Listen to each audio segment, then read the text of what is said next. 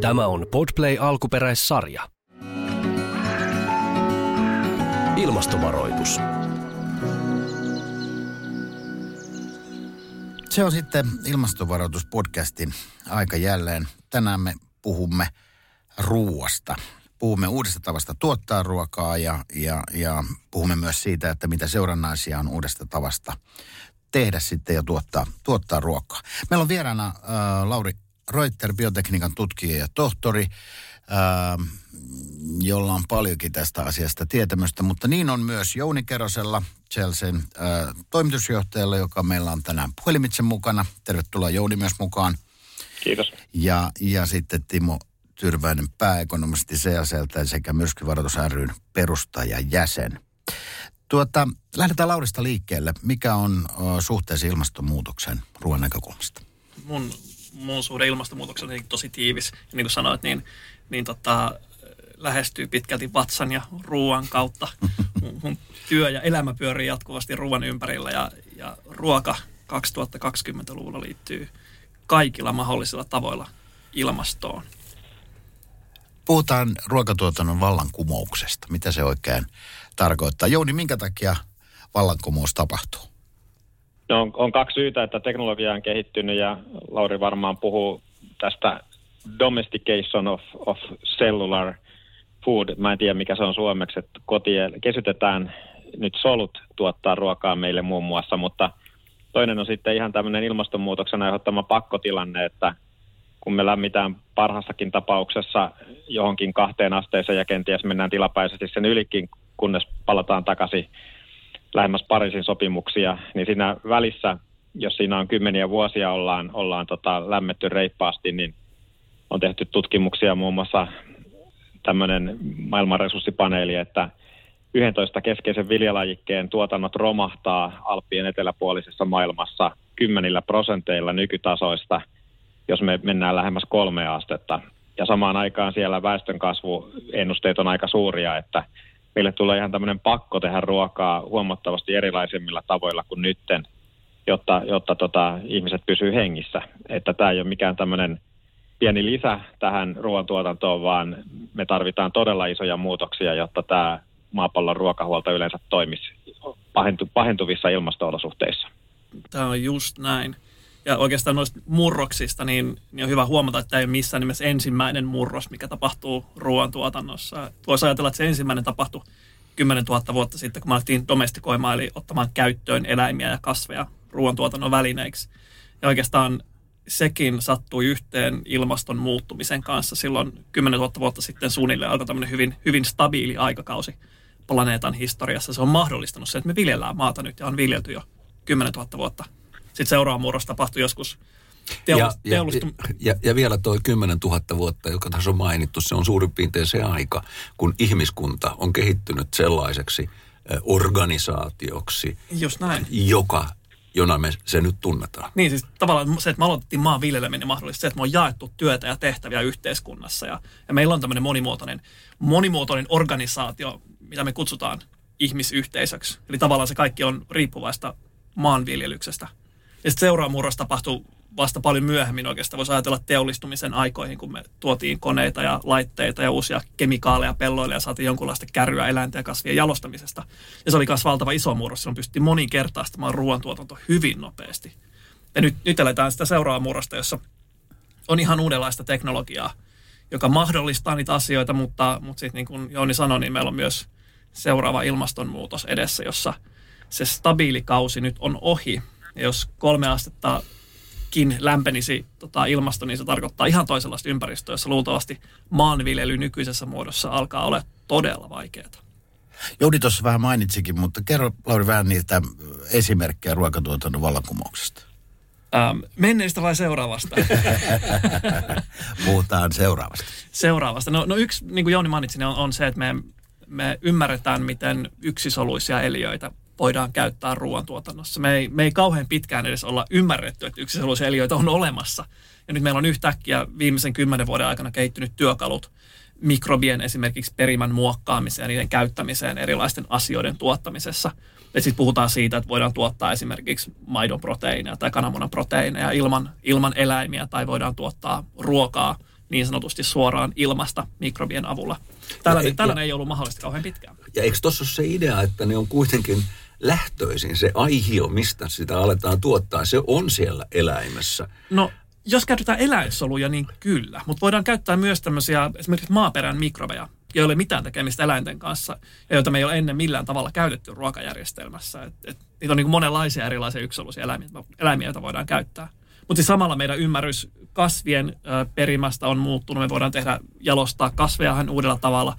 Samalla meillä on uudenlaista dataa ja informaatio siitä, että mitä pelloilla tapahtuu. Me voidaan käyttää sitä aivan uudella tavalla. Ennen se oli viljelijä, joka oppi asiat isältään ja isoisiltään ja näki parikymmentä satokautta elämänsä aikana. Nyt meillä on kaikki maailman data käytössä, kun tehdään päätöksiä pelloilla esimerkiksi.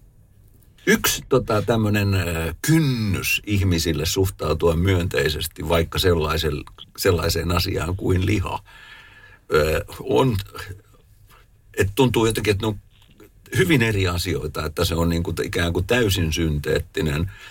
Ja sitten semmoinen, että on, monistetaan jotain sellaista, joka on itse asiassa samaa lihaa, tai se tuottaa samaa lihaa kuin tuottaisi se eläin niin. eläessään niin se, niin se ei ole mulle niin kuin synteettistä lihaa, vaan se on jotenkin kasvatettua Tämä on hirveän lihaa. hyvä kysymys. Mikä meistä tuntuu synteettiseltä ja mikä tuntuu tutulta ja luonnolliselta?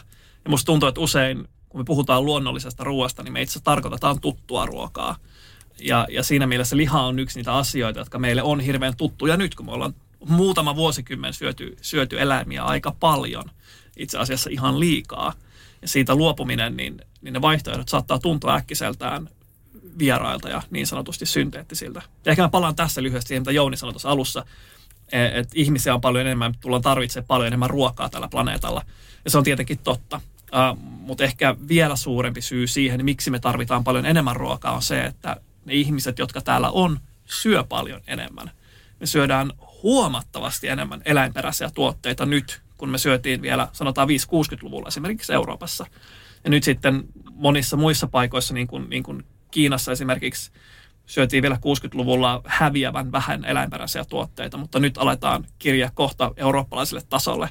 Eläinperäiset tuotteet taas syö paljon enemmän resursseja. Tämä on yksi syy, miksi meidän ruokajärjestelmä kuluttaa koko ajan enemmän resursseja tällä pallolla. Siihen pitäisi myös pystyä vaikuttaa jollain tavalla. Tämä on sitten syy, miksi meidän pitäisi luopua siitä lihansyömisestä ainakin jossain määrin ja, ja korvata se jollain muulla. Ja ne ei aina tunnu kauhean luontevilta heti ensi alkuun ne vaihtoehdot. Niin, sanoit tästä luontaisesta ruoasta. Ku, ku, kuinka valmiita teidän mielestänne, Timo, Jouni ja Lauri, ihmiset ovat valmiit luopumaan luontais. Nyt näytän täällä näitä merkkejä ilmaa, vaikka tehdäänkin podcastia ja kuullaan vaan ääniä. Mitä sä Jouni luulet? Kuinka, no, missä me mennään tavallaan tämän tietoisuuden? No ensinnäkin sellaiset niin kuin elintarvikkeet, missä se luontaisuus ei maistu juuri mitenkään niin kuin vaikka suklaa, mihin käytetään sitten maitoa. Tämmöisiä elintarvikkeita on paljon. Sellaisia on helppo korvata synteettisillä vaihtoehdoilla, kun maku säilyy samana. Ihmiset ei edes tiedä, että siellä on korvattu se perinteinen aines jollakin muulla aineella. Ja Suomessakin on tämä Solar Foods, niin mä oon perehtynyt niidenkin siihen ilmasta tehtyyn, mikrobeilla tehtyyn proteiiniin, niin se ei niin kuin maistu miltään niin, ja se on se heidän kehityksen tavoitekin, että se ei maistu miltään, se voidaan sekoittaa mihin tahansa ruokatuotteisiin ja se ei muuta sitä makua. Niin tämmöisissä se on helpompi ja sitten tota, sellaisissa, missä tavallaan se luontaisuus on suoraan näkyvissä, niin kuin vaikka joku pihvi, niin siinä se muutos on ehkä vähän hitaampi, mutta jos ihmiset kokeilee näitä uusia tuotteita, niin kuin mulle kun ensimmäisen kerran sen Beyond Meat Burgerin Jenkeissä ja, tai Impossible Foodsia ne on niin kuin hämmästyttävä hyviä. Ja suurin piirtein ensimmäisen kokeilun jälkeen mä totesin, että mulla ei ole mitään tarvetta tilata mistään purilaispaikasta enää lihapurilaista, että nämä on aivan riittävän hyviä ja itse asiassa joskus jopa paremman makuisia annoksia kuin perinteiset. Että kokeilemalla myöskin niin tota, ihmiset tulee saamaan hämmästyttäviä positiivisia aha-elämyksiä, mutta on sitten sellaisiakin, että meillä on esimerkiksi eräs tuttava perhe siellä Jenkeissä, Teksasista kotoisin, niin puoliso suostui maistamaan tämmöistä Beyond Meat burgeria ja tykkäsi sitä, mutta tämä miespuolinen henkilö ei suostunut maistamaan sitä edes hitusta. Sanoi, että hän ei tuollaista suuhunsa pistää ihan niin kuin, niin mä olin kyllä suoraan vähän pettynyt siihen, että hyvänen aika kokeilin nyt edes niin tuut, sen jälkeen voit esittää mielipiteesi, mutta paljon on tämmöistä niin kuin kokeiluhengestä kiinni ja sitten vielä viimeinen asia on se, että meillä on perheessä tosiaan tytär, joka on, on tota, naimisissa intialaisen henkilön kanssa ja he tota, on vegaaneja ja he on opettanut meillekin, että vegaani elintarvikkeista voi tehdä todella herkullisia aterioita, mutta jos se amatöörinä lähtee kokeilemaan, niin se ei välttämättä ihan heti onnistu. Että paljon on kiinni siitä, että lähteekö kokeilemaan uusia ratkaisuja ja sitten sieltä löytyy aivan järkyttävän hyviä vaihtoehtoja, mutta jos ei lähde kokeilemaan, niin on ehkä vaikea muuttaa tottumuksia. Mm. Kuinka paljon se sitten siitä kokeilun halusta sitten itse asiassa onkaan kiinni? Varmaan meillä kaikilla löytyy empiiristä. Tämä on sama, sen verran täydennä vielä, sähköautosta, tämä on sama juttu, että, että tota, kun perinteisesti ihmisillä on ollut aika negatiivisia käsityksiä sähköautosta, että ne on jotenkin hitaita ja kömpeleitä ja muita, niin mä muistan, kun meille hankittiin ensimmäinen tämmöinen Volvon prototyyppi sähköauto, mä olin silloin Ivon tutkimusjohtajahommissa ja poika käytti sitä autoa ensimmäisen kerran, niin se pakettiauto Volvo niin tota, kiihtyi 0 kuudessa sekunnissa. Ja liikennevaloissa jäi taakse pemarit ja kaikki muutkin, niin tota, vaikka oli silloin, mikä tämä juttu on. Tämähän on ihan sika paljon kuulimpi auto kuin perinteinen auto. Ja sitten kaiken lisäksi sähköllä voi kaupungissa ja, ja musiikkikin kuuluu paremmin, että tota, jos ei saada jengiä kokeilemaan ja saamaan niitä positiivisia elämyksiä, niin muutos on niiden henkilöiden osalta huomattavasti hitaampaa. Tullaan autoista takaisin ruokaan, Lauri. Tämä on ehkä just, just se asia, minkä takia me tarvitaan nyt tämmöisiä imitoivia tuotteita. Et just, just Beyond Meatit, Impossible Burgerit ja muut, jotka, jotka näyttää ja tuntuu ja maistuu mahdollisimman lähelle lihalta. Koska isolle osalle ihmisistä on tärkeää se kokemus, että mä voin mennä ja syömään sen burgerin tai, tai mikä sekin onkaan. Ja se, se kokemus on samanlainen. Siinä ei tarvitse tehdä mitään isoa muutosta, ei tarvitse ruveta vegaaniksi yhtäkkiä, opetella uudenlaista ruoanlaittoa. Ja sen takia nämä korvaavat tuotteet on nyt lähitulevaisuudessa todella tärkeät. Me saadaan nopeasti aikaan iso muutos siinä, mitä me itse suuhun laitetaan. Ja nämä korvikkeet alkaa olla tosi hyviä. Ja ne on, mä sanoisin, että ne on vasta ensimmäisen sukupolven tuotteita, että me, tai ehkä toisen sukupolven tuotteita, että niistä tulee hirveän paljon parempia vielä muutaman vuoden sisällä. Ja sitten ei enää oikeasti mitään tekosyytä ostaa niin sanotusti sitä dieselautoa, kun se korvaa tuote on vain paljon parempi kaikilla mahdollisilla tavoilla. Sitten niin. pidemmällä aikavälillä niin me ehkä, ei ehkä enää tarvita edes semmoisia korvaavia, imitoivia tuotteita, vaan tehdään vain yksinkertaisesti tosi hyvää ruokaa. Ja ei enää kaivata edes sitä näin, syömistä. Näin, näin Lauri Reuter, hyvä myyntipuhe tässä vaiheessa. siis ehkä siinä on jotenkin semmoinen, että tota, kun näkee jotain lautasellaan, niin sitä niin kuin tota, väistämättä sitä ajattelee, että nyt minä syön tätä ja tätä. Nyt minä syön ossua, nyt minä syön lohta, nyt minä syön. Ja silloin tota, niin kuin, niin kuin, niin kuin tämä tämmöinen, että tota, että kynnys siihen, että on jotenkin tietää, mitä tekee, niin se on yksi, joka pitää ylittää. Toinen asia, jota, jota mä sanoisin näin, että sähköautot, kaikki nämä positiiviset prosessit, jotka liittyy, liittyy kansalaisten valintoihin, niin olisi täysin järjetöntä ajatella, että kaikki ihmiset niin kuin muuttaisi käytöstään yhdellä hetkellä ja vasta sitten oltaisiin menossa hyvään. Kaikki muutokset tapahtuu siitä, että ensin jotkut tekee vähitellen ja sitten se leviää. leviää. Ja silloin esimerkiksi tällaisessa niin kuin näissä, tuota, näissä uusissa ruo, ruuissa, niin, niin eiköhän se mene niin, että, tota, että kun tarpeeksi moni kokeilee – ihastuu, kertoo, että se oli muuten ihan ok. Niin se on se viidakkorumpu, joka, joka vaaditaan siihen, että nämä leviää. Mutta sitten on näitä muita asioita, jos me puhutaan näistä uusista ruuista, niin olen nähnyt arvioita, että mittaluokkaa kymmenessä vuodessa monista niistä tulee selvästi edullisempia kuin olemassa olevat ruuat. Niihin ei vaikuta eläintaudit, tai, tai se, että niin kuin teollisessa prosessissa ei tarvitse lisätä, jos ne tehdään paikallisesti ja syödään sitten siellä lähellä, missä ne te, niin kuin tehdään näistä molekyyleistä.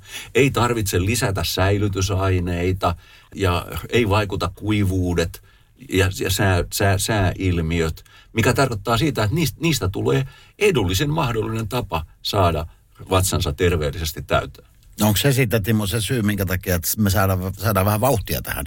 Varmaan me kaikki ollaan sitä mieltä, että viidakkorumpu ja se maku ja se onkin hyvä vaihtoehto ja muuta, mutta mä oikeastaan niin kuin vähän haastan teitä sinä, että riittääkö se viidakkorumpu? Saadaanko me tarpeeksi nopeasti muutoksia aikaan? Mitä Lauri on mieltä? Ei riitä. Siis mehän tarvit, tarvittaisiin myös monenlaista tuuppausta myös niin kuin yhteiskunnassa. Mutta hintahan on aika hyvä tuuppaaja. On. Ja esimerkiksi ajatellaan nyt maitotuotteita. Öm, ja erityisesti niin kuin maidossa on muutamia semmoisia proteiineja, joita käytetään elintarvikkeiden osina komponentteina. Jos olet maitoallerginen, niin sitten vasta oikeastaan huomaa, miten joka paikassa maidon proteiineja on elintarvikkeissa.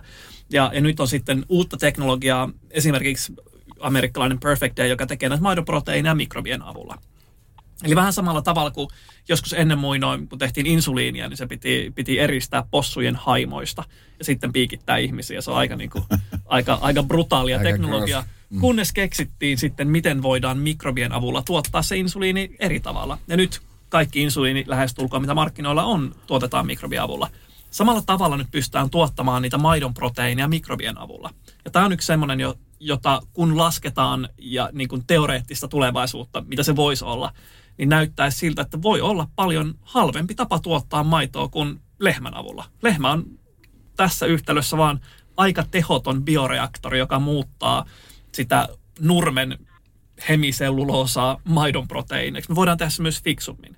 Mutta sitten kuinka nopeasti se tapahtuu, riippuu monista asioista. Ja se tuskin tapahtuu yhtä nopeasti kuin insuliinin kanssa, koska mittakaavat on paljon isompia ja määrät on paljon isompia.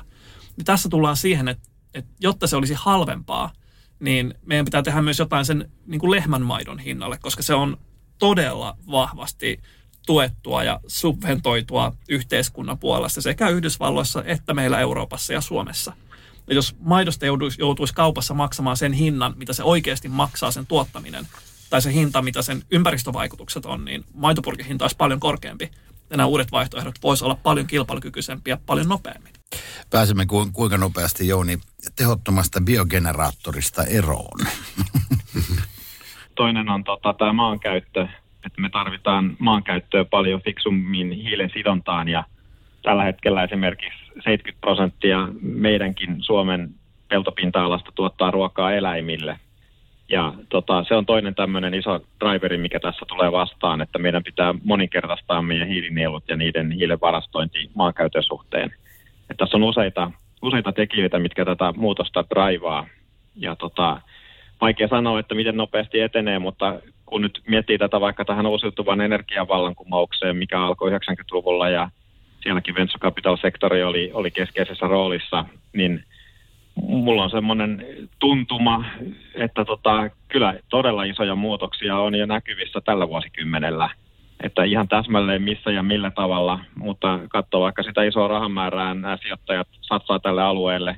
Taitaa olla ICT-sektorin jälkeen suurin sijoituskohde tällä hetkellä. Ja nämä miljardi-investoijat muun muassa Jenkeissä, niin ei ne niin kuin hukkaa niitä rahoja heitä. Että on hyvin lähellä ollut seuraamassa energia-alan vallankumousta, niin ensimmäinen ehkä tällainen iso transformaatio ilmaston mielessä oli energia, sitten tuli liikenne ja nyt ruoka on kolmas. Että mun ennuste on se, että isoja muutoksia on näkyvissä jo tällä vuosikymmenellä. Lauri voi täsmentää. Siis viime vuoden aikana eurooppalaiset investoinnit uusiin ruokateknologiayrityksiin tuplaantu. Ja kyllä se kertoo siitä, että on valtava luotto siihen, että, että uusi teknologia toimii ja sillä on valtava kysyntä ja tarve. Se kyllä pistää asioita tapahtumaan. Miten, miten sitten käytännössä, annan Timo kohta sulle puheenvuoron, mutta että tässä on toki tietysti isoja taloudellisia tekijöitä myös niin kuin taustalla. Jos ajatellaan vaikka lihan korvaamisen osalta, niin meillä on aika isoja yrityksiä, kuten McDonald's tai Burger King tai, tai, tai moni muu tämän tyyppinen, että, että, että miten ne onko ne jarruja tämän kehityksen esteenä, koska siellähän myydään aika paljon lihaa? Päinvastoin. Ne on, ne on ottanut tämän, tämän asiakseen. Kaikki nämä isot, esimerkiksi pikaruokaketjut, on tuonut nyt tarjolle myös ei-eläinperäisiä vaihtoehtoja. Ja se on hurjan kiinnostavaa nähdä, miten, miten se teollisuus liikkuu tähän suuntaan. Meillä Suomessakin ihan perinteiset äh, lihanpakkaajat on, on lähtenyt tähän bisnekseen mukaan tehnyt sillä valtavan hienoa kasvua. Ihan samassa asemassa on ollut vaikkapa sellainen energiayhtiö kuin Neste ja monet muut fossiilitalouden edustajat. Ne on nähnyt, että hei, kun me kehitetään tie ulos tästä fossiilisidonnaisuudesta, niin me voimme olla tulevaisuuden voittaja, vielä vahvempi kuin me oltiin silloin fossiilitalouden, fossiilitalouden aikana.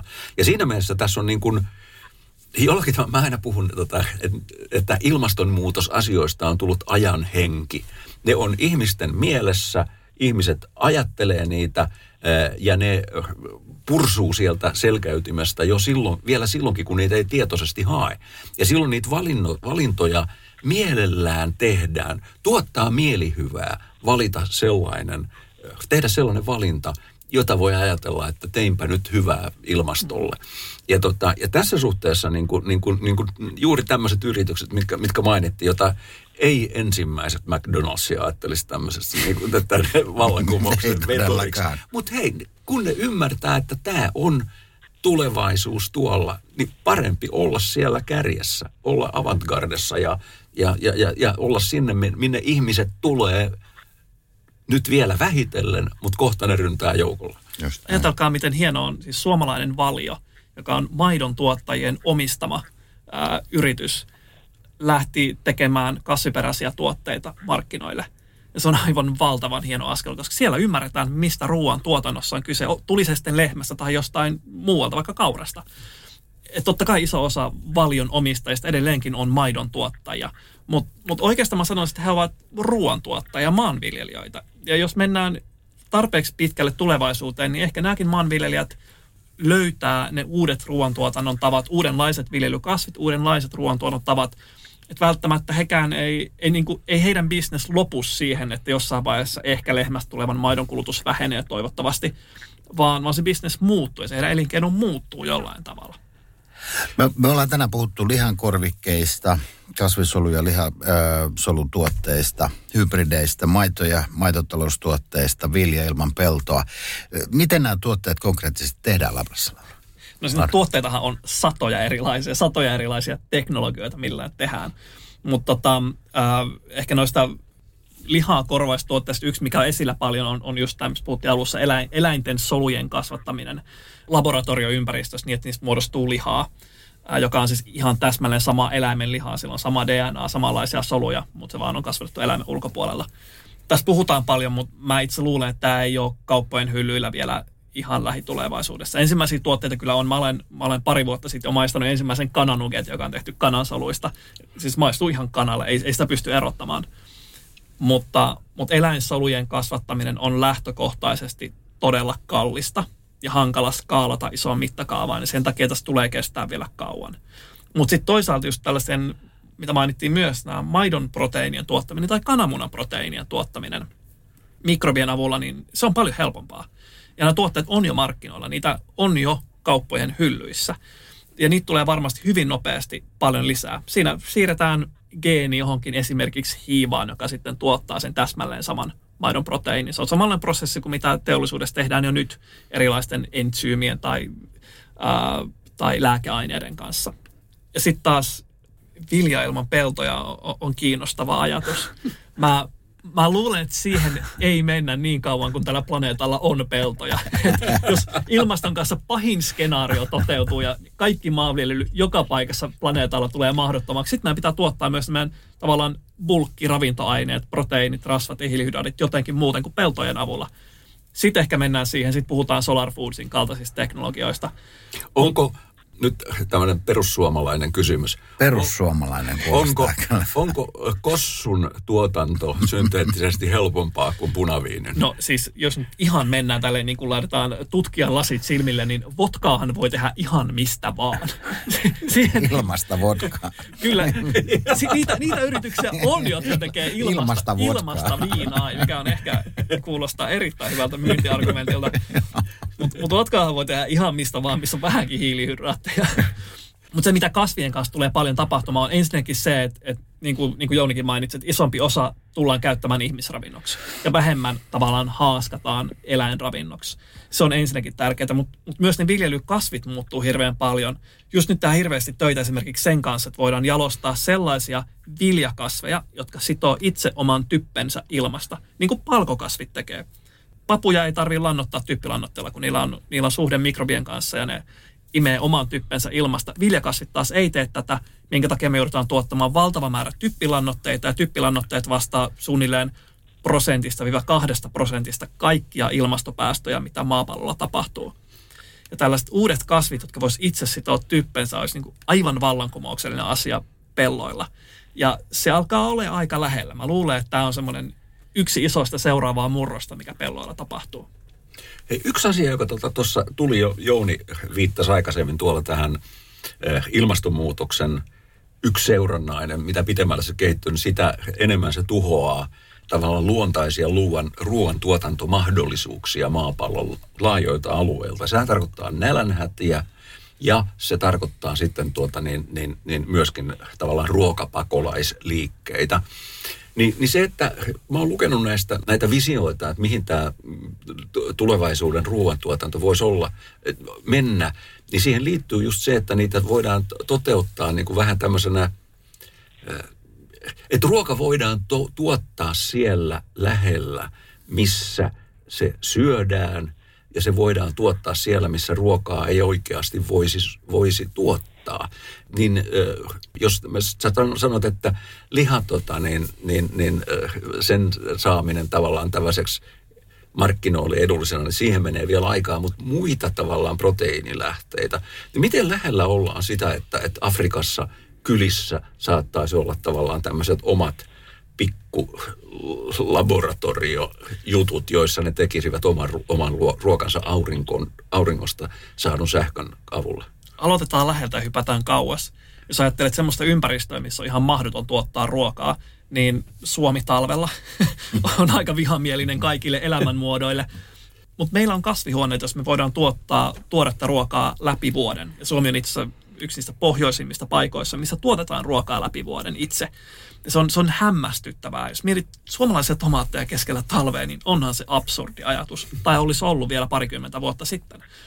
Eli tavallaan kasvihuoneet on jo sellaista teknologiaa. Me pystytään jo tuottamaan ruokaa Suomessa ympäri vuoden. Ja tällaiset teknologiat voidaan viedä sellaisiin paikkoihin, missä perinteisesti ei ole tuotettu ruokaa ollenkaan. Mutta sitten jos hypätään sinne kauas, niin DARPA, tämä Yhdysvaltojen puolustusteknologiaa kehittävä laitos, julkaisi viime syksynä projektin, jossa on tarkoitus kehittää sellainen ruoantuotantosysteemi, joka perustuu vain mikrobien ja yksolusten eliöiden käyttöön, joka voidaan pakata kuorma-autoihin ja lentokoneisiin ja laivoihin ja viedä esimerkiksi kriisialueelle ja tuottaa sillä kaikki, mitä ihminen ravinnokseen tarvitsee paikan päällä mikrobien avulla. Ja se on vielä aika villi ajatus, mutta se on semmoinen, mikä nähdään kymmenen, parinkymmenen vuoden aikahorisontilla, että se olisi mahdollista. Ja tämä varmaan tarkoittaa sitä, että luultavasti sitä, että jollekin kriisialueelle, jossa on esimerkiksi yhdysvaltalaisia joukkoja, niin voidaan viedä osa ruoantuotannosta lähelle, jolloin logistiikka helpottuu. Nämä tulee olemaan vielä kalliita. En mä usko, että näitä ihan kyliin viedään mihinkään vielä pitkään aikaan, koska hinta on, on iso tekijä. Et siinä mielessä, jos halutaan ratkaista tämmöinen nykyinen nälkäongelma, niin meidän pitäisi ratkaista paljon taloudellisia ja yhteiskunnallisia asioita lähtökohtaisesti ja viedä ehkä sitä nykyisin meillä käytössä olevaa teknologiaa, niin kuin vaikka traktoreita, sellaisiin paikkoihin, missä niin kuin vielä maata viljellään käsin ja kuokan avulla. Se olisi ehkä se ratkaisu nälkäongelmaan ensisijaisesti. Sitten myöhemmin voidaan miettiä sitä, että voidaanko näitä jo meidänkin yhteiskunnassa aika tieteiskirjallisuudelle kuulostavia ratkaisuja, olisiko meillä varaa käyttää niitä myös muualla. Ne on kalliita ensi alkuun. Sä Jouni tuossa alkupuheenvuorossa puhuit siitä pakosta ja siitä, että nyt tämä on yksinkertaisesti te- tehtävä, jotta me selviämme, niin minkälaisen aikaikkunan sä jotenkin rakentasit sille, että me ollaan niin sen pakon edessä, lopullisen pakon edessä? Riittääkö se 20 vuotta, 30 vuotta? No jos tota, se Verin raportti kolmen asteen maailmasta, niin nythän tota, jotkut ennusteet ennustaa, että me voidaan olla lähellä sellaisia olosuhteita jo 2060 kieppeillä, jollei nyt onnistuta tosi nopeisiin päästöjen vähentämis- ja nielujen kasvattamistoimiin. Niin kyllä tämä niin kuin lähivuosikymmenten asiaa on. Ja nythän se olosuhde ei niin kuin muutu ikäväksi just silloin, kun ollaan kolmessa asteessa, vaan se muuttuu asteittain koko ajan ikävämmäksi verrattuna nykytilanteeseen. Että käytiin tota, vielä kun ennen koronaa voi käydä reissussa, niin käytiin tämmöisellä risteilyllä Kambodsassa ja Vietnamissa ja tultiin Mekongjokeen alaspäin sieltä ja siellä on tämä asia viljaa, että Mekongjoen suistoalue. Ja siellä jo nyt näkyy, näkyy sitä, että nouseva vesi, joka tuhoaa tätä viljelyolosuhteita vuorovuosittain kuivuuden kanssa, niin on aiheuttanut sen, että sieltä maanviljelijöiltä häipyy joka vuosi valtavat määrät pois sieltä, koska ne olosuhteet heikkenee. Että me tullaan näkemään niin kuin asteittain pahenevaa tilannetta niin kuin jatkuvasti.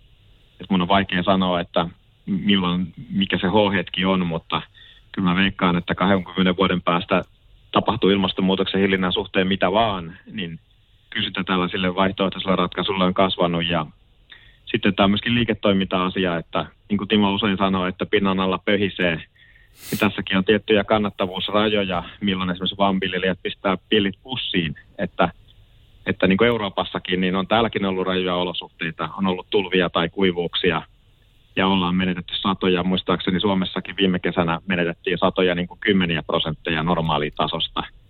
Niin tämä ei ole myöskään ihan pelkästään vaan Alppien eteläpuolinen asia, vaan tämä ilmastonmuutoksen ääriilmiö tekee tämmöisen perinteisen ruoantuotannon haastavammaksi niin kuin meidänkin leveyspiireillä ja Keski-Euroopassa. Mutta kuten sanottu, niin 10 vuoden, 20 vuoden sisällä niin asiassa pitää tapahtua isoja muutoksia, jotta tämmöinen ruokaturva pystyttäisiin ylläpitää. Jos haluaa halu niin. pienen tämmöisen toivon pilkahduksen tähän sanoa näihin aikahorisontteihin, niin yksi semmoinen, mitä ekonomistit ovat havainneet hyvin yleisesti, että jos me, me puhutaan tämmöistä erilaisten innovaatioiden leviämisen eskäyristä, ja jos joku kuvittelee nyt mieleensä sen, että se tarkoittaa sitä, että se lähtee se S alasakara – nousemaan. Ekaksi tuntuu, että se nousee hitaasti, ei mitään tapahdu, mutta sitten kun sinne alkaa tulla tarpeeksi sitä kriittistä massaa, niin sitten yhtäkkiä se alkaakin levitä ja kohta valtaa koko markkinan. Ja, ja se, mikä tässä on tärkeää nyt tämän päivän näkökulmasta, että nämä S-käyrät, tavallaan innovaation leviämiskäyrät, ne ovat jyrkentyneet voimakkaasti viimeisen parin 15, 20, 25 vuoden aikana. Ja siinä mielessä tämä on yksi on se, että useimmiten ne arviot siitä, milloin tavallaan uudet tavat toimia, uudet innovaatiot tulee vallitseviksi, niin ne yleensä aina aliarvioidaan. Vaan että ne, ne tuleekin sitten, että ekaksi tuntuu, että ei mitään tapahdu viisi vuotta, ja sitten yhtäkkiä ne alkaa nousta kuin raketti. Ja ehkä ruoan kohdalla on ajateltu, että tällaiset kehitykset tapahtuu hitaammin, koska se on ruokaa ja eihän ruoka muutu ja eihän, eihän ruokavaliot muutu nopeasti tai eihän ruoan tuotanto muutu nopeasti. Mutta mä luulen, että siinä on kyllä paljon myös harhakuvitelmia. Kyllä se muuttuu tosi nopeasti. Ja ei tarvitse katsoa pitkälle taaksepäin, niin ymmärtää, että se on muuttunut koko ajan myös historiassa tosi nopeasti. Et kasvisruoka tai, tai lihaa korvaavat tuotteet, niin viisi vuotta sitten – ei, ei oltu lähelläkään tätä, missä me ollaan nyt. Joo, ja kyllä, kyllähän se niin kuin muutaman viime vuoden aikana on jo ollut selkeästi näkyvissä meidän kaikkien normaali elämässä. Eli kyllä. vaikkapa Helsingissä niin on ravintoloita, vaikka ei nyt erikseen mainosta, että on kysymys kasvisravintola, mutta ravintoloita, joissa ei sit lihaa enää ole vaihtoehto. Nämä on erittäin suosittuja. Että, että se on, kun Timo sanoi tuosta toivosta, niin kyllähän tässä nyt yhdistyy sekä Laurin että Junin kommentit siinä mielessä, että kyllä käymme varmastikin taistelua aikaa Kreikkaa vastaan, mutta ei tämä niin kuin mahdottomalta näytä, että me tätä peliä emme voittaisi.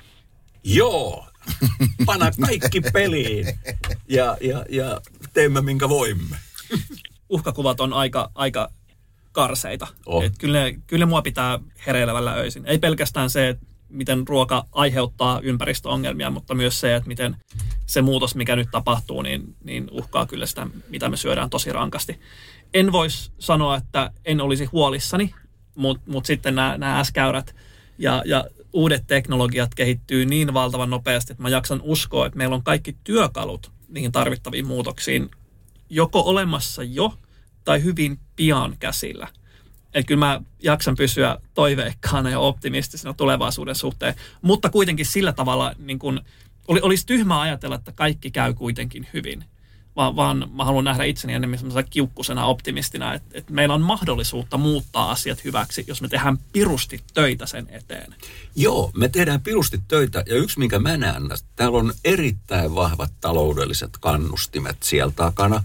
E, Erkki Liikasen kanssa puhuttiin tota, niin kuin, niin kuin sijoittajien käyttäytymisestä. Periaatteessa sijoittajat haluaa rahoittaa sitä, millä ne uskoo olevan voittava tulevaisuus.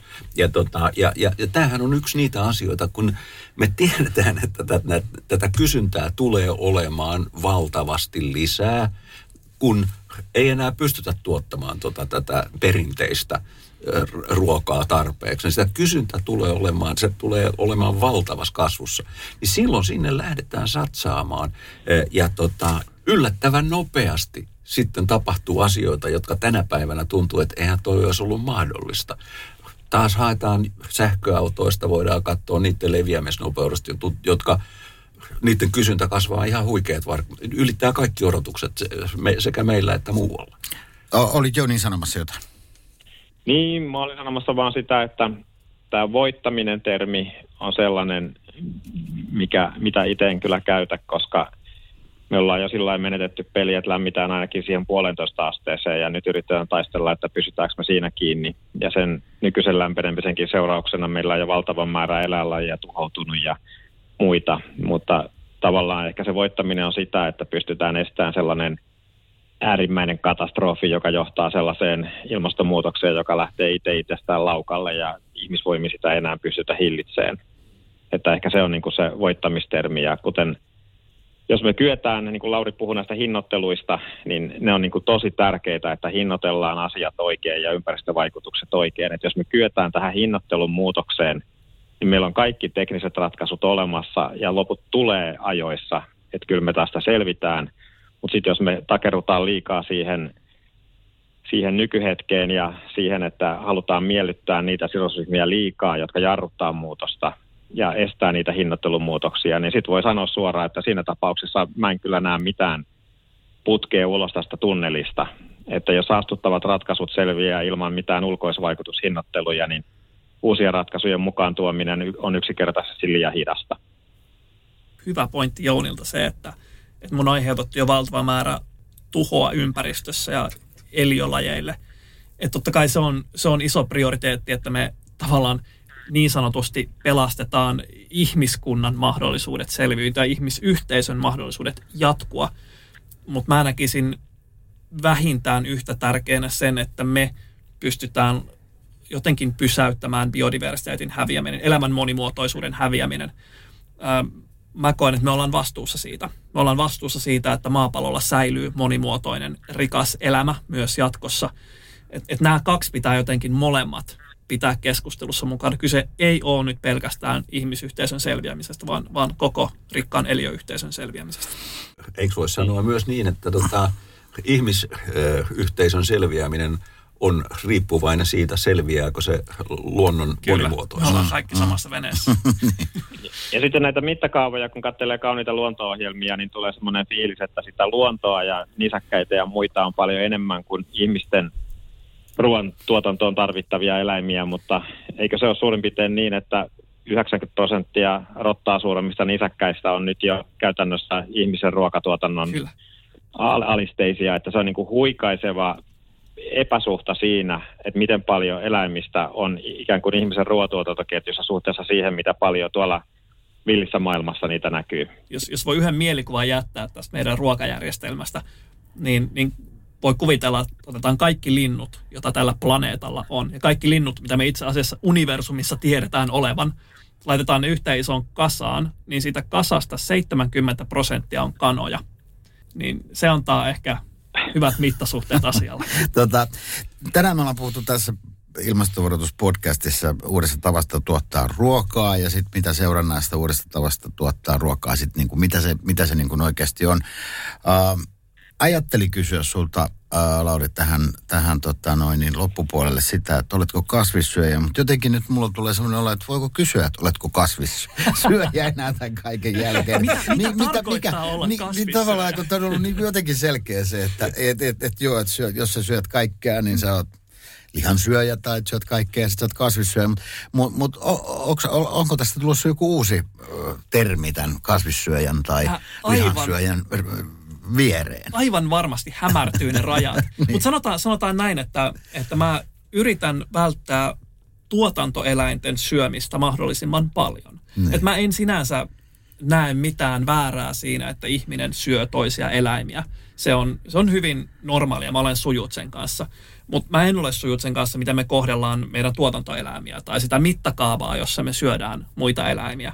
Eli, eli en ole En ole tiukasti kasvissyöjä, mutta syön varmasti vähemmän muita eläimiä kuin keskimääräinen kotikissa. Mikä se Timo voisi olla uusi termi? Se synteettisen ruoan syöjä käy varmaan. Kuule, mä... mä, mä Laboratorion ruoan syöjä. Mä, mä, mä olen sitä sukupolvea, joka on täysin metsässä siitä, miten saa puhua, millä termeillä saa puhua rodullisista asioista, sukupuoli oletettuihin näkökohtiin liittyvistä asioista, niin nyt mä en kyllä tähän keskusteluun enää sotkeudu. Mm. Hyvät, hyvät kuuntelijat, Timo on siis hieman vanhempaa sukupolvea.